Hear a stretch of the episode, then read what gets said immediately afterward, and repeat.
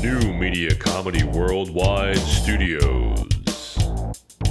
New Media Comedy Worldwide presents Comedy Legacy Series with Jim Mendrinos. And now, your host, Jim Mendrinos. Hello, everybody. This is Jim Mendrinos. Welcome back to the Comedy Legacy Series. We have got a fantastic guest in store for you today. One of the more politically active, one of the more intellectual comedians out there, uh, a gentleman who just takes and embraces new technology, and somebody that we can all serve to learn so much from. Um, sit back, relax, and let's spend this next hour getting to know Mr. Ted Alexandro. All right, so this is uh, really exciting for me because we're bringing in somebody who is one of the comics on my top 10 of most respected, both on and off stage. There's a whole lot of comics that make the top 10 on stage, a whole lot that make the top 10 off stage, but to, to make it on both is amazing. Uh, and in an odd way, you're also one of the people who inspired me to do this podcast, Mr. Ted Alexandro. Thanks for coming in, Ted. Really oh, appreciate, yeah, it. appreciate it, man. Um, and I want to talk about that to start because you've been very vocal in the community of comedians and helping out fellow comedians. You know, right down to Comedy Coalition when you were involved in that, but you you did something that changed the way I looked at comedy um, way back. I don't know if you'll remember this, but when Greg Giraldo passed, you wrote um, it was a Facebook post uh, talking about what he meant to you and uh, about the passing of uh, a maestro. And it got me thinking from reading that how sad it was for comics that weren't going to get to learn from those comics that pass on. You know, and then recently when we lost William and Angelo and Vic back to back to back, that came home and I, you know, it inspired me to do something about it. So you changed the way I looked at losing somebody and made it less personal and more communal for me. So thank you. But I wanted to talk to you. Thank you. Well, I wanted to talk to you about your dedication to the community because you've always treated co- comedy and and you and I have disagreed on things in the past as well. But you've always treated the comedy community with respect, and you've always tried to strive to make it better as a community. Why do you think it's important for comics to work together to do that? Well, I think, you know, over the course of our careers, we spend so much time with one another and we spend so much time in the workplace, various workplaces, but it's kind of a fluid totality of, you know, of what we do. Um, that those relationships become, uh, you know, a brotherhood, sisterhood, uh, kind of familial in in nature so I've, I've always been of the mindset that if uh, something is problematic or something doesn't sit well with me, whether it's in family, friendships, you know, one way that I can communicate that you matter to me, that I value my relationship with you, is to bring up something uh, that's bothering me. So, you know, whether that was with the coalition or various things throughout the course of my career, um, and I think it's a muscle that you develop too, you know, because it's not always easy to do. But um, I think hopefully people receive it in in the spirit that it's intended, which is to say, I think we can do better. I think there, are, you know, I'm having a problem with this specific area, and I would like to talk about it with you. Mm-hmm. I one of the things I love it, and I want to talk about the community aspect with you. I want to talk about activism with you because you're very active as well in comedy and you blend the two of them together. But I want to start with where it all starts, and that's craft. Because you write more than most comics ever dream about writing. You're, you're always working on your stuff. Can you talk us through your process of how you develop your material? Well, I would say that, you know, again, over the course of a career, and, you know, I've been doing this uh, 27, 28 years now, uh, that morphs over time. But what I would say for me, it was rooted in um, the discipline of sitting down to write. Um, so, you know, I, I tell young comics or, or, anyone who asks, really, and I also remind myself of this that when you're writing, it's important to shut off that part of the brain that is uh, critical, uh, you know, that hypercritical type of uh, voice that can, uh, you know, derail you from from actually completing what you sit, set out to do. Uh, so, in the beginning of any endeavor, uh, I think it's really important to be kind to yourself, to be gentle, to be supportive of yourself uh, and give yourself um, a period of time where you're figuring it out, you know, and that's that's really ongoing. But especially in the beginning, uh, I think it's important to remind yourself that you are to be commended and applauded even for starting the journey. Uh, so, but to your question specifically about writing, I would sit down and write in the beginning you know, uh, a couple hours a day, um, not every day of the week, because I was also teaching, I was doing, you know, going to school, I was doing other things. Uh, but I tried to do that multiple times a week, you know, maybe three or four. Uh, and again, don't edit it, don't criticize, just get it in your notebook, get it on your laptop, and then you can go back and start to look. And, you know, most of it is not going to be funny, most of it's not going to make the act but what you're really doing is familiarizing yourself with the way your brain works. You're familiarizing yourself with your technique, your voice. Uh, so that's an ongoing process, but it's important to to approach that in a disciplined manner. Now, discipline is a place where you and I uh, agree, you know, wholeheartedly. Um, one thing that you do so much better than I could ever hope to do is you have a musicality to your act. You, you have an almost um, symphonic structure to when I watch you do long sets. You're one of the comics that I love watching do a long set because you're not just charging for that crescendo, you're taking the audience on a journey, which almost feels like, you know, classical music or jazz in terms of the construction. How much attention do you pay towards that construction? Or is that something that just developed in the course of your style? I think it's a combination of the two. I am aware of it. Uh, one thing that I like to do, uh, you know, and I started to try to do early on, is examine uh, everything that you do. And again, I'll tell newer comics this: examine everything that you do. Examine the way you walk up on stage. Examine the way you take the mic out of the stand. Examine the first thing that you say. Uh, is it always the same? You know, like examine everything should really be over time. Again, you know, because in the beginning you're just like trying not to, uh, to freak out up there. Yeah. Uh, but over time, it should really be more of an examined approach to claiming the space, you know, and that kind of speaks to what you're talking about. Like, I wanted to kind of claim the space in a way that let, you know, you're, also communicating to the audience that I am comfortable, I'm in control here, I know what I'm doing.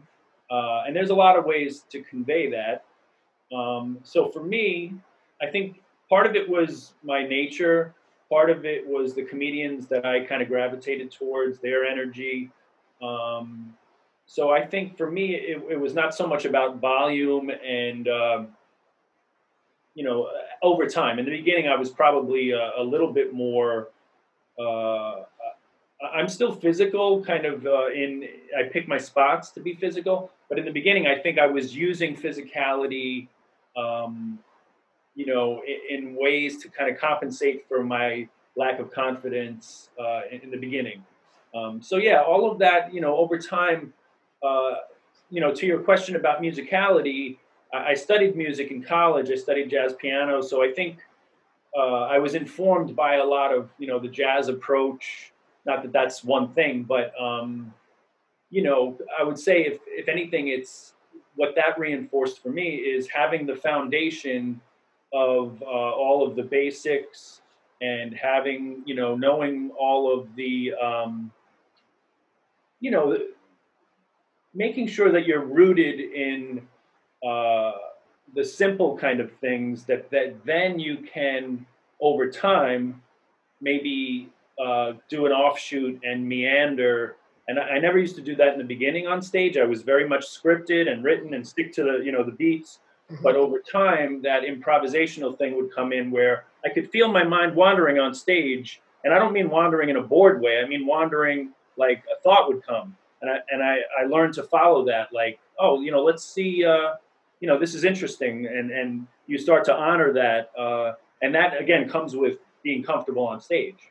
Yeah, I want to uh, talk a little bit about the physicality because you have one of my favorite bits, and and like with all comics, our favorite bits of another comic probably isn't your your big closer, but you know, my favorite bit of yours is watching you do the gym bit where you're talking about the imaginary jump rope.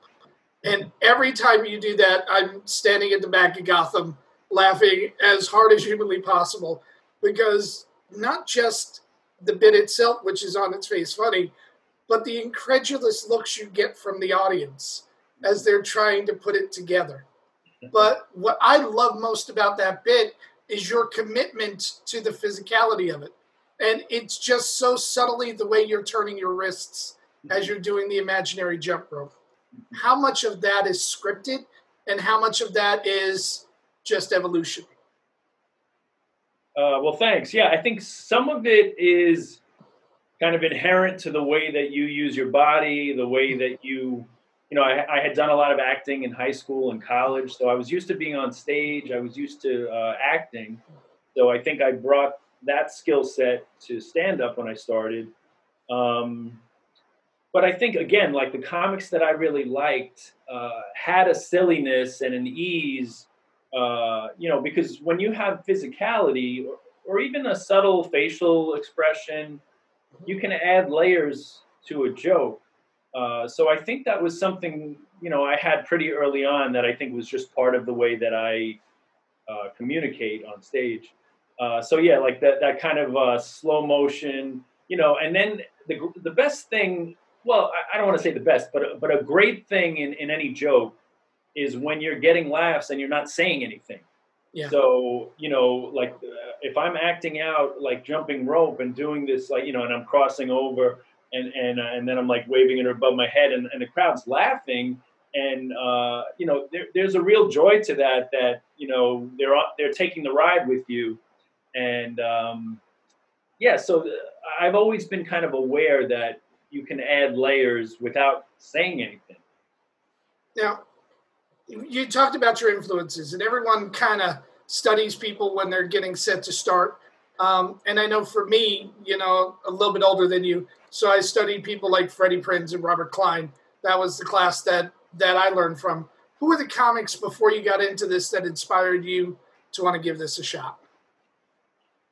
Well, I would say, you know, from a young age, uh, my parents had albums like George Carlin, Class Clown, uh, Flip Wilson, The Devil Made Me Do It. Um, you know, uh, Cosby's early albums. You know, so like I spent a lot of time listening to those uh, growing up. But then, you know, like when I was in high school, uh, the Eddie Murphy phenomenon hit and he was just like a rock star. You know, we hadn't really seen anything like that before. Uh, his combination of stand up and uh, SNL, obviously, and then movies.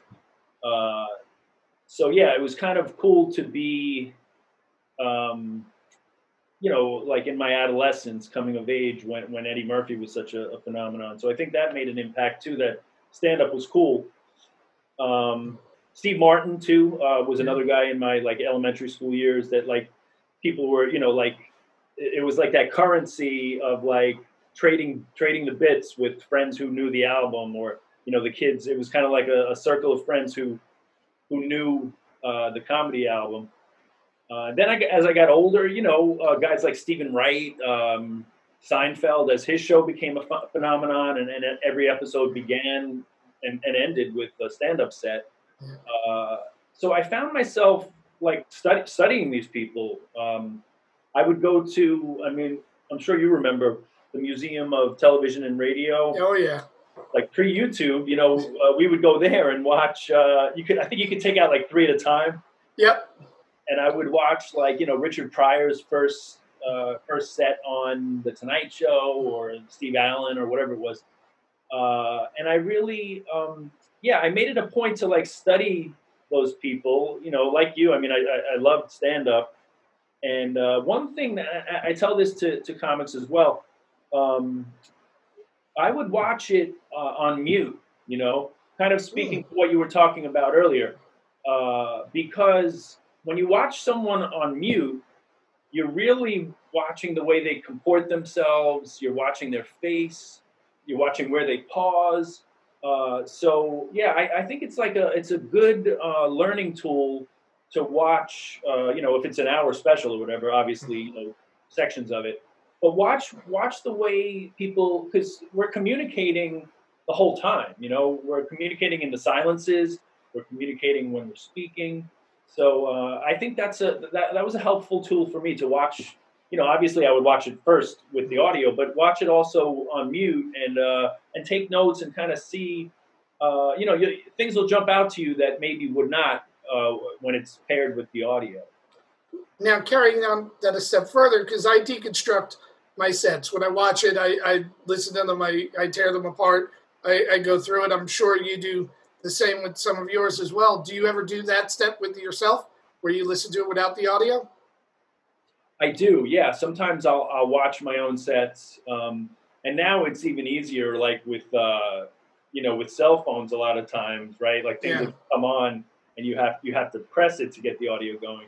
Um, so sometimes now it happens by accident, but yeah, I, I would do that um, yeah, I, I almost, you know, in the beginning, I found myself, uh, and maybe again, this was like my jazz background of kind of like trying to find ways to flip things on their ear, mm-hmm. uh, to, to deconstruct them and then put them back together. Um, I would uh, like take the, the jokes that I had written and I would, as an exercise, say, um, okay, how would Sam Kinison deliver this joke?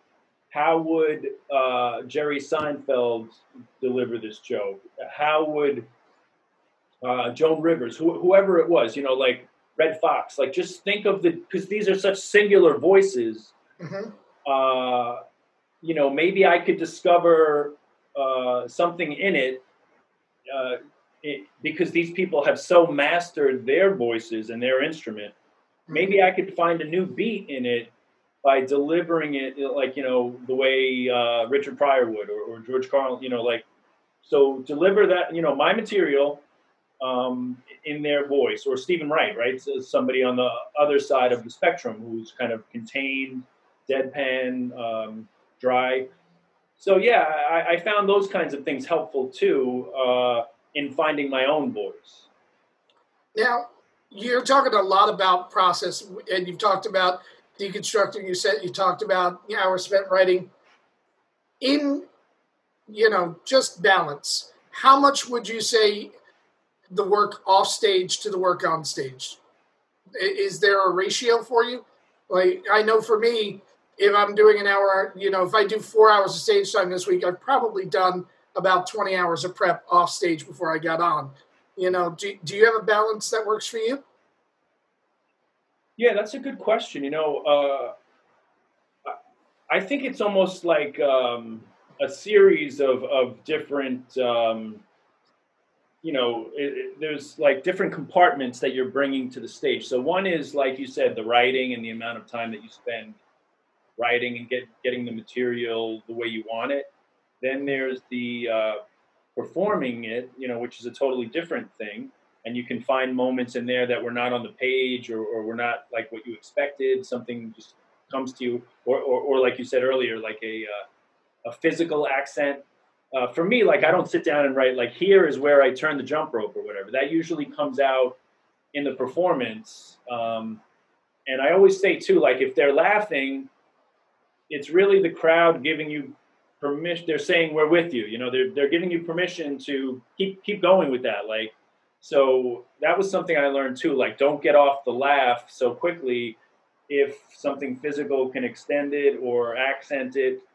Um, but to your question, uh, the thing that I think sometimes gets neglected that is an important component, maybe the most important component, is how are you living your life? You know, uh, what are you? Uh, how are you taking care of yourself mentally, physically? Uh, what are you reading? What are you watching? What are your art? What is your artistic diet? Um, you know, are you allowing yourself to be inspired by life, by other artists, by other disciplines? Uh, so you know, I, I, think you know, like when you arrive on stage, um, you're bringing all of that with you. You know, you're not just arriving like and flipping a switch and, and you become a comedian uh, or a person.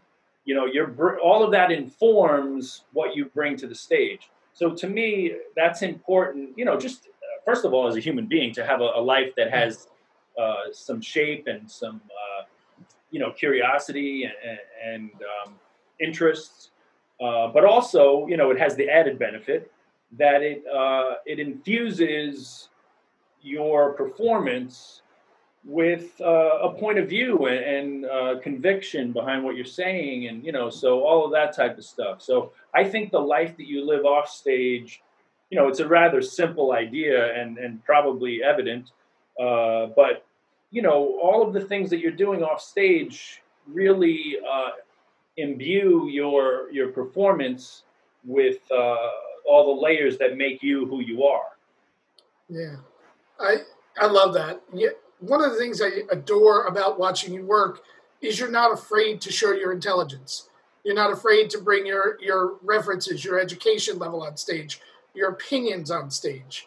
We've had conversations in the back of clubs where we've been watching a, a particular performer who's dumbing it down for the, for the crowd to just put it that as nicely as I can. Mm-hmm. Um, and, and, I know it's a pet peeve for me, and it seemed to be a pet peeve for you in that conversation. Why do you think so many comics are afraid to show their intelligence or afraid to show the full depth and breadth of their humanity? That's a good question.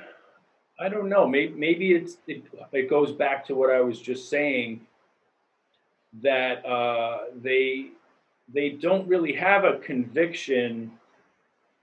Either they don't have a conviction behind what they're saying, or they do have a conviction and they don't want to share that with a crowd uh, because they feel as though it might divide the crowd or you know they'll lose a portion of the crowd or whatever.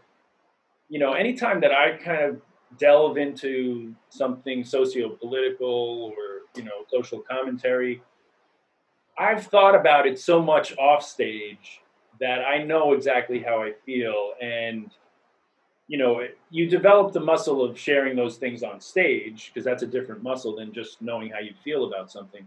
Making it funny is you know that's that's another step. But uh but yeah i think you know maybe some people um you almost have to like have done like the hours of debate, uh, if not outright debate with uh, with people. You you have to have done your homework.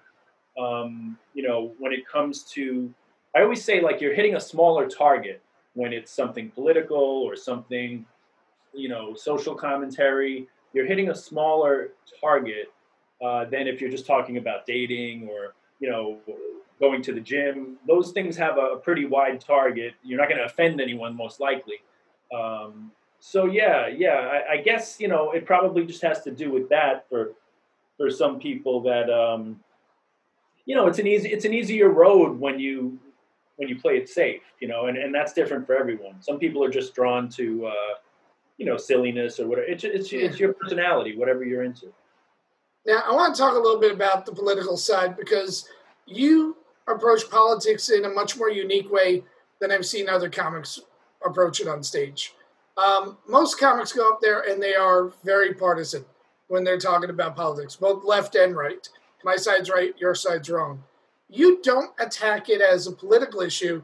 You tend to attack these topics as human rights issues and frame it in right versus wrong as opposed to left versus right.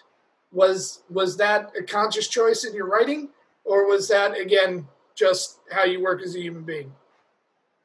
Uh, probably more the latter. That that's kind of how I'm wired, mm-hmm. um, for starters. But then, as far as for comedy, you know, you know, I, I I like a good debate and stuff like that. But but on stage, it's not really the place for it. You know, not that I I don't mind being prickly or or kind of upsetting people again once i know how i feel and, and i mm-hmm. have done enough work and reflection and had discussions with other people you know, uh, because again, the target is smaller when you're talking about these things. Uh, so I have to feel confident in order to do it. But once I feel confident, um, th- then I don't have any trouble. And I'm not trying to get an applause break. I'm not trying to uh, say, aren't these people stupid? Uh, I'm just trying to, you know, th- there's different kinds of laughs, right? So there's like the the laugh where the whole room's laughing and there's no there's no heaviness to it. And then there's a laugh where there is a heaviness in the room and people are maybe a little uncomfortable and they're leaning in and like figuring out like where's he going with this, you know, uh, and then there's a payoff to that too. So you know, there's different colors and different payoffs to uh, to the way that you can explore things. But like I said, I, am not trying to be a um, I'm not trying to get applause breaks. That's not, that's not really interesting to me. Mm-hmm. Um, yeah, I'm trying to do it because you know you know how it is as a comedian. We come up through, especially in New York. You know, we're we're coming up through not only New York City but uh, Long Island, New Jersey. We're coming through, you know, if not uh, divided rooms, rooms that skew uh, red.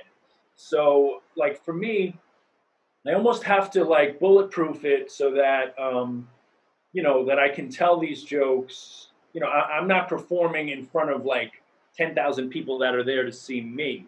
Uh, so I, especially when you're coming up, so you have to figure out ways um, to, you know, uh, again, I don't care if people like disagree with my ideology, but I don't want it to be in such a way that it's like heavy-handed and doesn't have a mm-hmm. comedic payoff.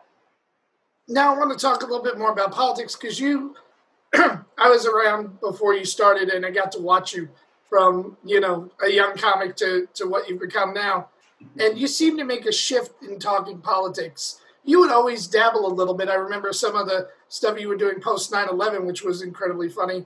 Um, but your passion seemed to get to grow to, to talk about political things and talk about activism around the time of Occupy Wall Street. Um, is it you grew into your confidence? Is it you finally couldn't hold back any longer? Because you always had the muscle to do it, but you, you started flexing that muscle more at that point. What changed? Yeah, I think it was, you know, a, a gradual process of uh, growing up and becoming the man that I was becoming, the person, the comedian. Um, yeah, because like when you're starting to, uh, you know, as a young man coming out of college and stuff, uh, you know, at least for me, I wasn't terribly engaged with the world. You know, I would say, you know, I was raised in like a, a left leaning household, a progressive household. But as far as like politics and stuff, it wasn't like those were the kinds of things that I really was passionate enough to bring up on stage. Um, you know, occasionally, like you said, I, it, it, might find its way into the act one way or another. I would say that 9/11 was was a shift point for me, uh, as it was for many people, just in terms of like, you know, asking more questions, thinking about uh, the world. You know, uh, it kind of there was such a obviously a, a gravitas to that that um, you know, just to continue doing what you were doing pre 9 11 almost felt hollow. So you, you had to kind of, uh, if you didn't bring it to the stage, at least you were reflecting on these things. Um, and then, yeah, like you said earlier, uh, getting involved in activism, uh, both like organizing the comedians uh, and then uh, Occupy Wall Street, all of these things for me are intertwined. Um, mm-hmm and, and in a way, kind of go back to um, one of the first questions you asked about relationship. You know, so you know whether it is the um, micro relationship of, of one-on-one, a, a club owner, uh, a fellow comic, whatever it is, uh, or the macro relationship of citizen to government or to the system. Um, yeah, I, I, guess I'm kind of inclined to ask questions uh, or to dialogue um, and say, you know, I find this problematic, uh, and as a comedian, uh, to do so in a way that that lands, you know, as as a joke. you know, and for me, one of the things that I love watching most about you is the amount of respect that you bring to both sides of an issue when you talk about it. You don't just, these people are dumb, they're stupid. You know, you get your point across, you get your point across that you think they're wrong, but you get your point across in a way that allows people humanity and dignity. Um, and you also do that off stage. I remember, you know, uh, talking to you, Russ with the Comedy Coalition, and you guys disagreed with a point I made, and, and you talked it out with me, and you know, Russ was a little more vocal um, in his feelings, but you you were always the type that approaches that. It, now, again, it's you know, kudos to not only you as a person, but your parents for bringing you up this way and, and giving you that that ability. But it's so easy to just point fingers on stage. It's so easy when you're behind a, a mic and a light to just go, I'm right and you're wrong. Yet you've avoided that. And, and you know, how did you avoid it is the first thing because most comics don't. You mm-hmm. know, and, and, it's become a cornerstone. I watched uh, Stay at Home Comedian, and even there, you know, it, it, with some of the comments that were popping up, your the amount of respect that you always show people with the differing viewpoints in your comedy and in your personal life is staggering you know and i think it helps to make you a better comic. So how are you able to cultivate that? Thanks. Yeah i, I would say that um, my parents uh, were, were, key in that. You know my parents are are two of the most loving respect uh, respectful people that I that I know and genuinely care about people. And um, yeah, so that, that was uh, something that was instilled in myself and my, my four siblings. So um, you know, and, and what I'll tell you what, when I fail at those things, as I have uh, many times, uh, and specifically in comedy, when I fail at that, or you know, I, I get into it with an audience member, or I um, you know I lose it, or you know those sets where things don't go the way you want. I, I drive home or or get on the subway uh, feeling um, disappointed in myself. You know, uh, unless it was unavoidable. But but the, the, times that I I had a hand in it, uh, I feel uh, really disappointed. You know, so over the years, you know, you, you kind of um, I think I've kind of learned like how to uh, avoid that, you know, and to come with a spirit of, I guess, love, uh, but but certainly of accept of accepting that you know not everybody's going to feel the way I do. Uh, but again, if I know how I feel, um, I think there's value in that, you know, because especially in this time where uh, there's it's almost a time of, of real kind of uh, wishy-washy um, people are calculating um, you know uh, is it worth saying this or that? Is it worth getting involved you know whether it's black lives matter or anything else? Is it worth um, it's it's easier to stay quiet right? So yeah. for me uh, you know there is a value in kind of unequivocally saying like, yeah, th- th- this is what I this is what I think, and not that I'm gonna shit on whoever disagrees. Uh, you know, I don't like to be combative unless I think the situation calls for it. If someone is being hurtful directly or intentionally, uh, I, I have no problem asserting how I feel in that kind of situation. But I don't want to be the one to initiate like a combative uh, dynamic, you know because I don't think it ha- I don't think it has to be combative just because you are talking about something that you're passionate about. Because as you said earlier, you know, uh, like we're all human beings, and like we all have people, even in our families, who we literally love that we disagree with. So. Um, yeah, yeah, I don't think it has to be this um, this absolute kind of polarization of uh, separating into camps. Yeah, what what I've always enjoyed about you when I watch you talk to people who have a different point of view is you listen.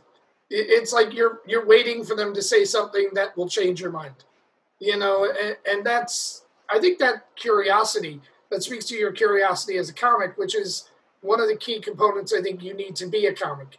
You have to want to know more than you know right now.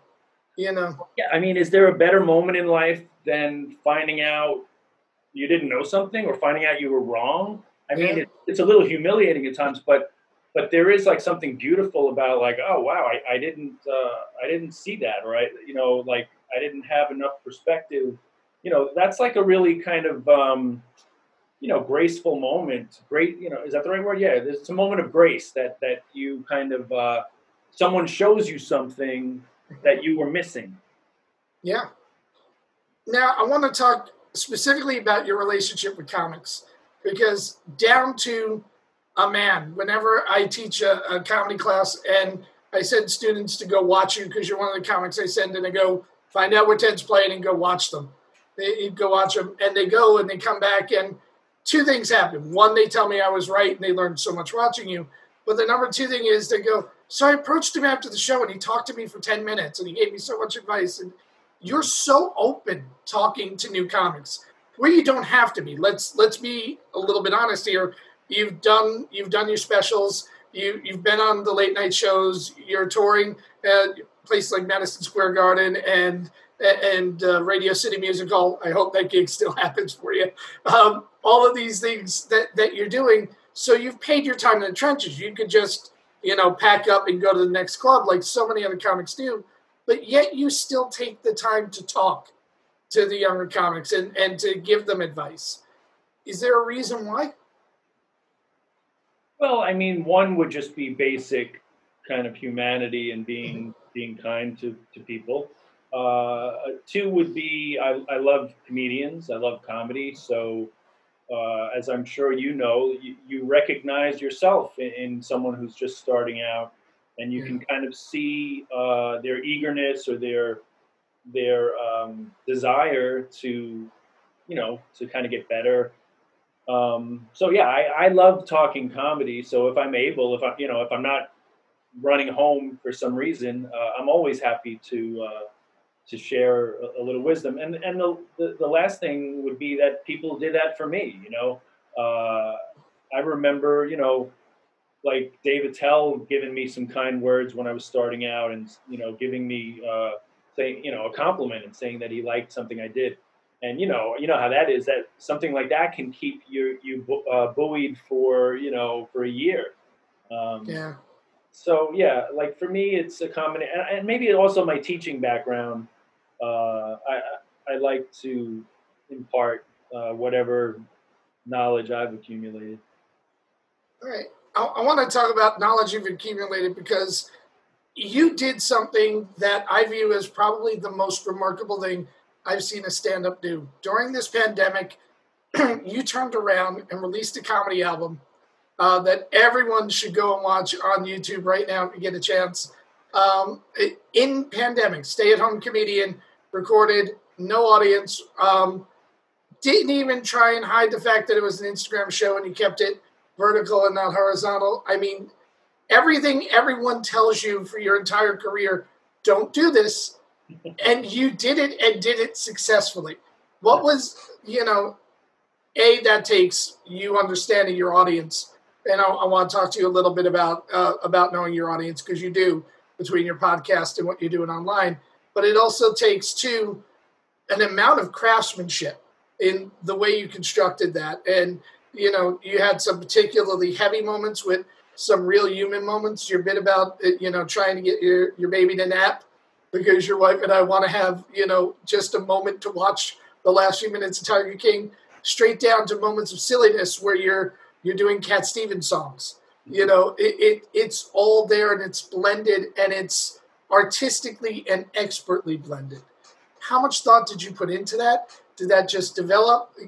Bring the thought process behind that because that's absolute genius. Well, I really appreciate that. That was like one of those um, unplanned, kind of fun moments of inspiration. Uh, you know, because as the pandemic started and the stage was eliminated as a as a possibility for for all of us comedians and performers, um, like so many people, I, I, took to live streaming uh, on on Instagram, and uh, you know because of the heaviness of the especially the early stages of the pandemic and everything was so new and so bizarre and so uncertain um, you know I, I, think it was kind of a lot of things coalesced for me. Like I've, i i had been podcasting for a year and a half. I've, I've been a stand-up for for many years uh, and and live streaming as well has become uh, another outlet so I just I felt like I had all of the tools I needed to process these things in real time. So when I started doing it, it wasn't with the goal of, of making a special. You know, it was really just a chance to uh, still perform and connect with people. But as I was doing it on a nightly basis, I started to see in the comments, and that was the other kind of cool thing. Uh, despite the fact that I wasn't looking out at an audience, I was seeing a, a steady stream of comments um, people would say, you know, hello from Chile, hello from Ukraine, hello from New Zealand, Australia, uh, Indonesia. And there was something night after night that like was kind of uh, heartwarming and, um, you know, a sense of like being bound together through this pandemic that was hitting everywhere. Um, and then I said to my, you know, the Matthew Weiss uh, has directed my specials and and, and uh, ed- edits my podcast. Uh, so we collaborate on a lot of stuff. So I asked Matthew. I said, you know, I think if we take the best moments of these live streams, I had done maybe I don't know, 14, 18 of them. Uh, you know, hours and hours of stuff. I said, I, I think there, you know, if we kind of make a, uh, a kind of a tongue in cheek comedy special, because obviously it has none of the bells and whistles of, of a comedy special. But I think, you know, I think this has merit uh, beyond the ephemeral nature of, of live streaming, because, you know, especially with Instagram, uh, it's there for 24 hours and then it's gone. But I, I was recording them so that I, I had the, the library. Uh, and then Matthew put it together and uh, kind of stylized it a bit. And, um, the next thing I knew, the New York Times was was writing about. There was a big write up in the Times about it. So uh, it was just another lesson that, like, in this bizarre business where you you know you're doing stuff for for decades, uh, this thing that I shot in my apartment on my phone was what the New York Times wrote about. yeah, and, and two things that I really loved about it. Number one was it was a hopeful tone. There was there wasn't any of the my God, the world is ending because of Corona. You know, you, you kept it to a hopeful tone. And two, what I really enjoyed about it is you did bits. You were doing stuff about your kid. You were doing, you know, stuff about being home. You were doing stuff uh, about the world and and the state of what we're in. But it wasn't all Corona all the time, which is what uh, on Zoom shows you're tending to get right now. You uh-huh. ma- made conscious choices to go beyond and I think that's part of what makes you special as a performer. You you acknowledge, yeah, and you certainly acknowledge that this was done in pandemic and and that you wished you were outside, but you didn't harp on it. You found the positive to it. And with so many comics structuring their act of, you know, you could almost take the core phrase of most comics acts as this sucks, here's why. And you don't do that. You have a much more positive approach. You know, um, was it always that way? Did you start out with the typical comic mindset and then evolve? How did that come about for you? That's an interesting point, you know, and, and I think there is kind of a pervasive um, pessimism because pessimism becomes cool and uh, and hopefulness can be seen as like uh, uncool or, or Pollyannish. Um, yeah, so I would say by nature I, am an optimist, and it's strange because in a way I think like anyone who endeavors to do stand up, it's such an optimistic act to to get up in these kind of dire situations all the time, and and, and share your thoughts. You know, like it's a very optimistic act uh, in and of itself. But yeah, you know, I think I think that is my core, and that kind of um, informs so much of you know i'm not even though my last special was called senior class of earth uh, it, it, it, was kind of a wink towards all the, the doom and gloom and the, the situations we find ourselves in um, but yeah, it's almost. I think about the the blues a lot. The you know the blues uh, of being like take you know I think comedy and the blues are are similar in that you take something that is um, problematic or disappointing or or you know real gut wrenching and you try to turn it into uh, something that you're going to laugh at or something that maybe can be a joyous experience. So I want to talk about because you've literally done everything that every stand-up wants to do. I mean, you check all the boxes. Performed internationally, check. Performed in you know large-scale arenas, checked. You know, done late night spots, check. You know, you're on special, check. You've checked all the boxes. Um, theater tours now with Jim Gaffigan that you're doing a lot of. How's the prep different for you? How's the prep different when you're gearing up for a late night spot as opposed to when you know you're going to do uh, your a full length special? You know, is your process of preparing for those things differently?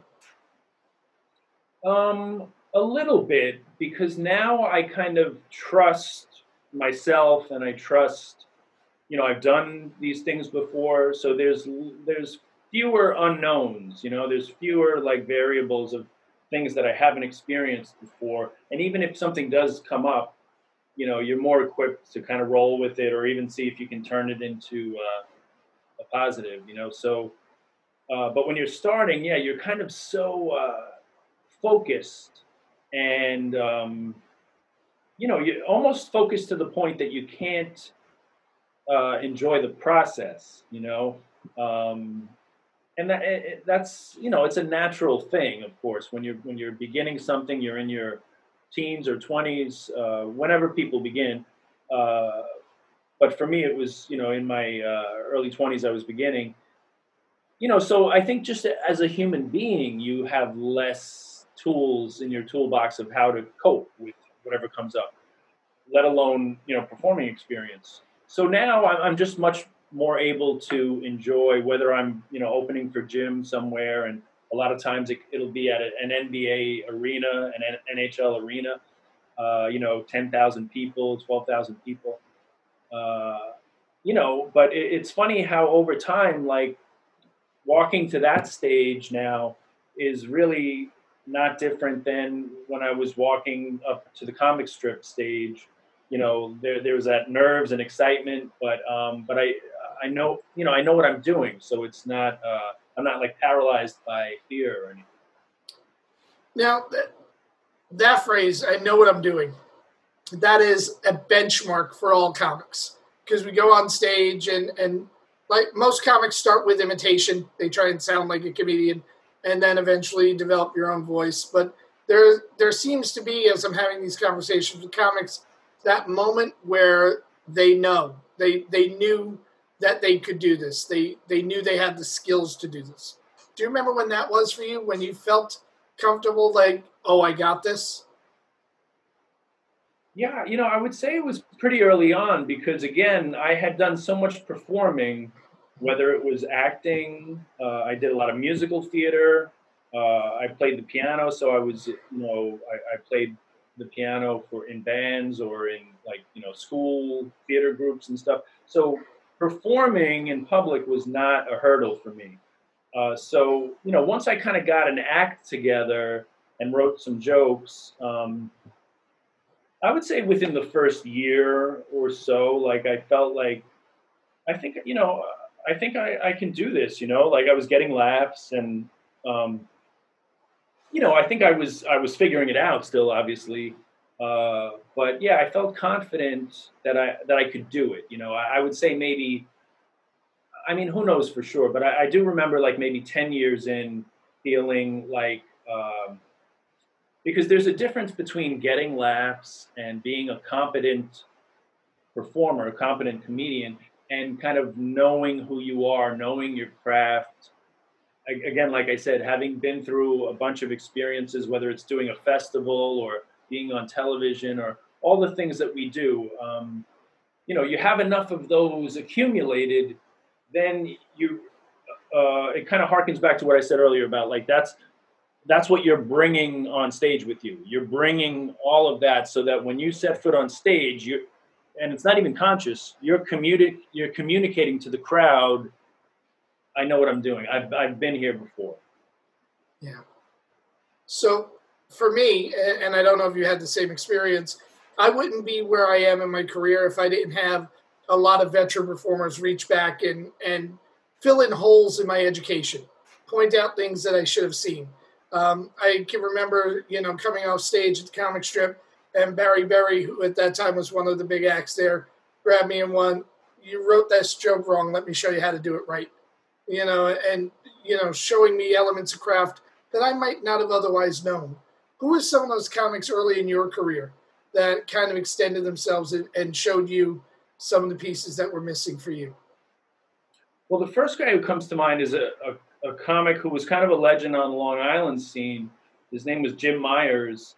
Uh, he, he, did a character, Klaus Myers, where he would do like the first, I don't know, the first five or ten minutes of his act as a, as kind of a German mm-hmm. character, and then he would shift uh, and like let the cr- crowd know. I mean, he was such a great mimic too. He like you know people didn't know, uh, and then he would shift and say, "No, I'm just you know I'm Jim Myers actually," and you know like he would kind of uh, take the veil down. But he was somebody that um, was kind of a local legend out on Long Island. When I, I would kind of split my my time between the New York clubs and the Long Island clubs because I, I grew up in Queens, so I was kind of halfway between both. And when I started in the early '90s, there was a thriving comedy scene out on Long Island. There was three or four like legitimate clubs yeah. out there.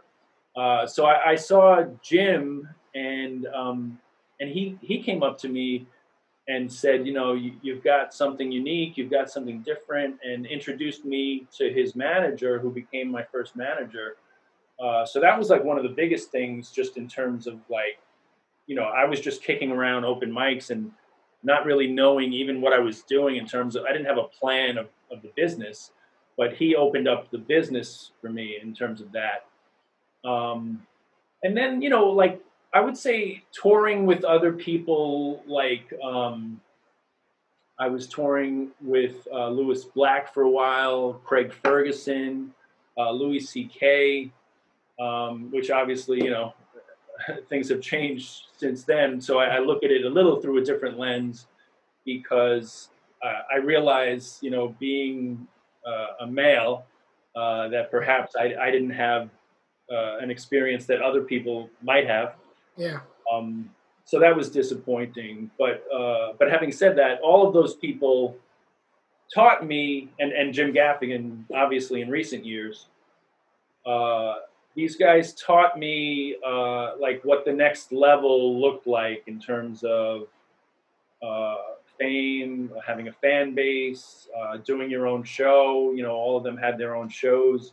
Um, so yeah, it, it was like in comedy, you almost kind of fall into these different apprenticeships where you don't even necessarily realize it, but you're doing an apprenticeship, you know, like with Jim, where I'm watching him do an hour, hour and 10 in front of an arena, you know, uh, or, um, you know, even just the time off stage talking to Craig Ferguson um, and a guy who had a nightly talk show for years uh, so you just glean so much about life and about the business. Um, so yeah, I feel fortunate that I that I got to learn from all those people.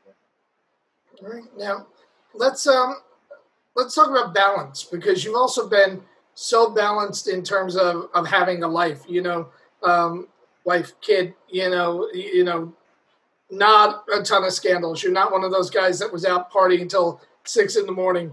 You know, I think in the time I've known you, I've had three wives, and you're on wife number one. You know what I mean? So you've always had balance as a human being. Does that help you with your comedy? It's interesting you use that word because that's that's a word that that is important to me and and has kind of been a through line in my life. Um, I think part part of it uh, comes from the fact that I did have uh, members of my family with mental illness, so that there was some imbalance, uh, so that maybe I took on the role at times of being the balanced one. Um, so I think maybe part of it is who I am, part of it is kind of learned survival behaviors. Um, but I think it's healthy in, in general to have balance, um, and it's not really encouraged in uh, in comedy or in no. the art. You know, like or you, you, can have this rock and roll lifestyle where you're drinking every night and uh, you know you, you, try to hook up with this person or that person. Um, but yeah, like I guess the the balance side of me, like you know, when I was first starting to headline, I fell into a little bit of the traps of like drinking every night or going out with the wait staff and doing shots and stuff. But I kind of quickly realized that that was uh, not for me, and it was kind of imbalanced and and not um, not ultimately helping me do the things I wanted to do. Um, so yeah, I, I guess it kind of almost speaks to what I said earlier about the life that you live, and that's going to inform like what you bring to the stage. So um, balance is important to me, uh, and if I feel imbalanced in any way, over the years I, have become pretty attuned to knowing, uh, you know, like this, you know, you're kind of like um, you're kind of off track. You know, no, no matter what it is, if it's physically, if it's just the way I'm living, the things I'm doing, I'm pretty attuned to kind of self-correcting or now you know having a spouse that helps too if, if she sees it in me too. Um, yeah so it, i think balance is uh, is very important. Beautiful. Time is flying by and i only got time for one more question because i did promise i'd get you off at a certain time. So i want to ask we've we both have the benefit of being able to look back over long careers what do you wish you would have known starting out that you learned during your journey I think the thing that it took me a few years to realize, and I think this was specific to the fact that I, I grew up in New York, mm-hmm. in Queens. Uh, I didn't move here. So I had my family, I had my circle of friends dating back to even childhood friends that I was still still in contact with. So when I first started in comedy, I was very much like a punch the clock kind of go do my set and get the hell out. Like I wasn't, uh, you know, I think again because because of the fact that I was from here, I, I didn't look at it as like a social scene. Uh, it, it, almost took me five, seven, eight years to realize like, oh, these are my friends, these are my coworkers, these are people that I'm going to be kind of journeying through life with, you know. Uh, because in the beginning, like I said, it was more like just do my set, and maybe part of it was like um, not wanting to, uh, you know, like being maybe shy or nervous in the in the beginning, like because you walk into a club and you see all the, the veteran comics and you see, you know, so uh, kind of like maybe like a meekness of like I'll just do my set and get out. Um, yeah, so it t- it took me years to realize like I'm part of a community, you know, like and uh, the friendships that you have and the people that you start with are really going to be part of your life journey you know so i, I did figure that out eventually but I, maybe i wish i had uh, maybe you know real again i don't i don't blame myself myself or younger comics because when you're when you're trying to figure out how to do stand up your mind is so like full already and you're, you're so like overactive just trying to like you know even just walking into a comedy club when you're first yeah. start is such a weird you're like am i even like do i even belong here like i'm a comedian um, so yeah there's a lot uh, to to kind of parse through when you're starting but uh, the one thing that i that i do wish maybe had occurred to me a little earlier is that these are my people and my friends and we're you know we're we're starting a journey together yeah well, it's great, and thank you for always being so positive. You know, not only on stage but off stage as well. Um, comics can learn so much, not just about comedy from you, but just in terms of a good way to live your life. And, and it's always nice when I get to point to somebody who's a good human being and go, he's also amazingly funny. You know, that's that's a, a nice combination.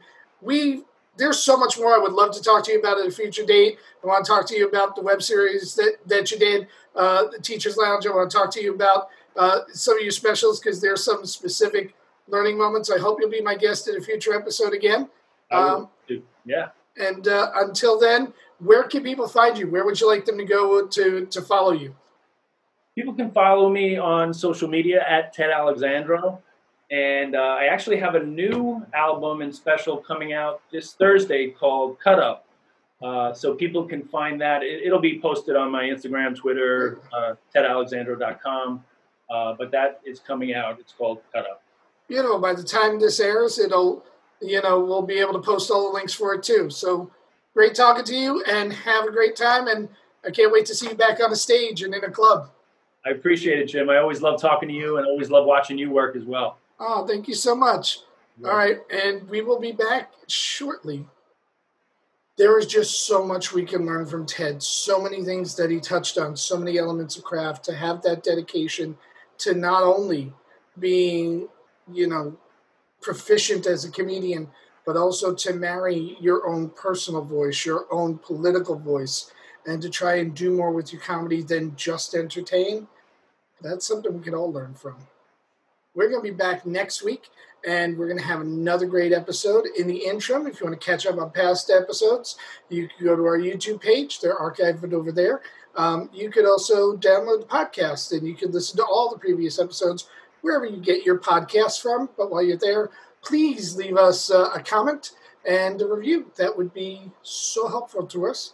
Uh, on behalf of everybody involved in today's podcast, Mr. Ted Alexandro, uh, the creative team here at New Media Comedy, and myself, Jim Mendrinos. Thank you so much for listening. We'll see you all next time. Bye bye.